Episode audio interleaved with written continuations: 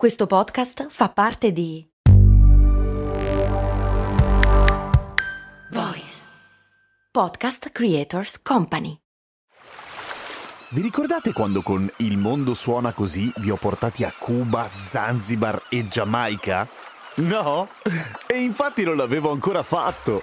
Per fortuna è uscita la nuova stagione di Il mondo suona così, il podcast di viaggi dove vi porto in giro per il pianeta tirandovi per le orecchie. Ma nel senso che sei arrabbiato? Ma no, nel senso dei suoni, capito?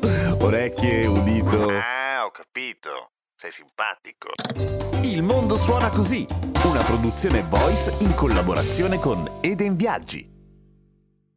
Quel matto del mio amico Cristiano Valli, il co-conduttore di Cose Molto Americane, nell'ultima puntata ci racconta che quando lui ride diventa molle. Aspetta, detta così fa ridere, però in realtà nel senso che tutte le volte che ride a crepapelle gli si rilassano i muscoli e tipo che se in mano qualcosa gli cade. Quella roba si chiama cataplessia. Che cos'è la cataplessia?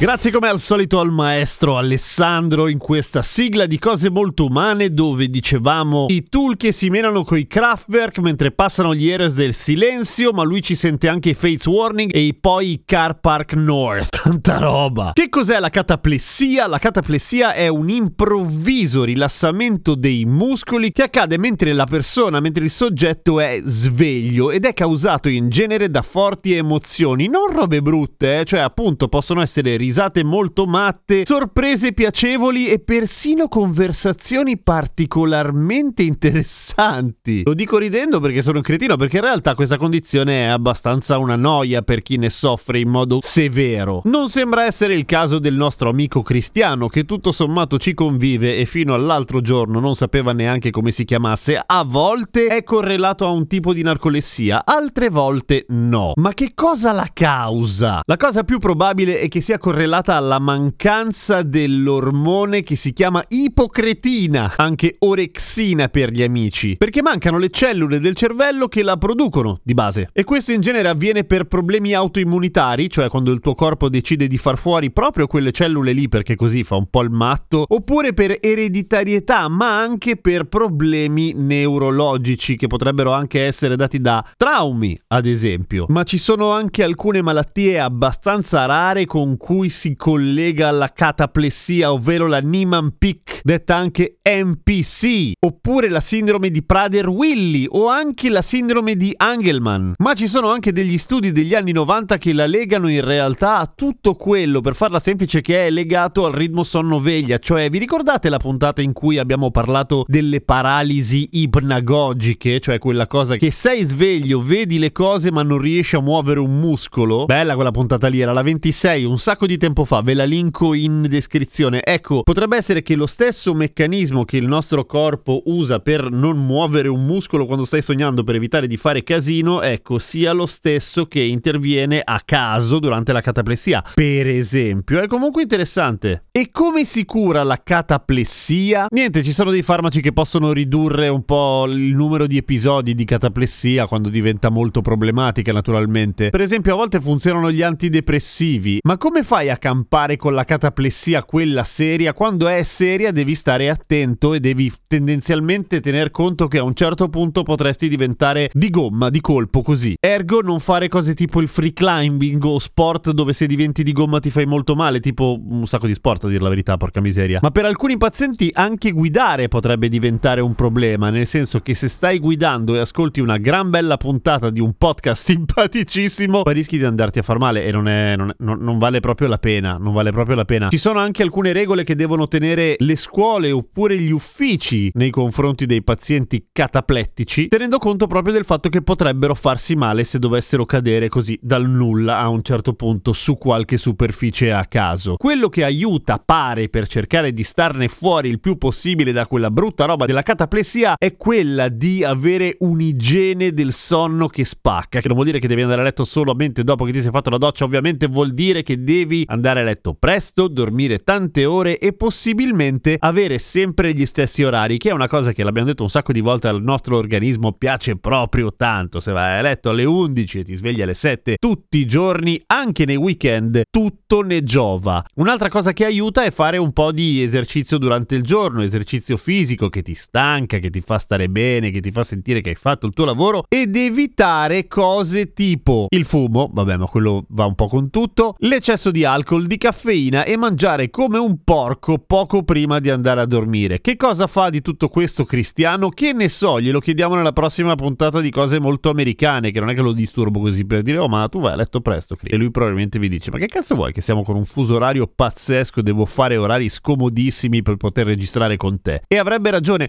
Da cosa viene questa buffa parola cataplessia? Viene dal greco cataplixis, che vuol dire stupore, tipo che roba! Nel senso di stavo ridendo e a un certo punto sbam, sono caduto, sono rimasto molto stupito, per esempio. Credo che possa essere anche una cosa di questo genere. E siccome vuol dire stupore, puoi tranquillamente dire mi ha lasciato cataplettico o mi ha lasciato cataplettica. E fate una figura bizzarra, ma sicuramente di una persona che ne sa. Eh? Come no? A domani con cose molto umane!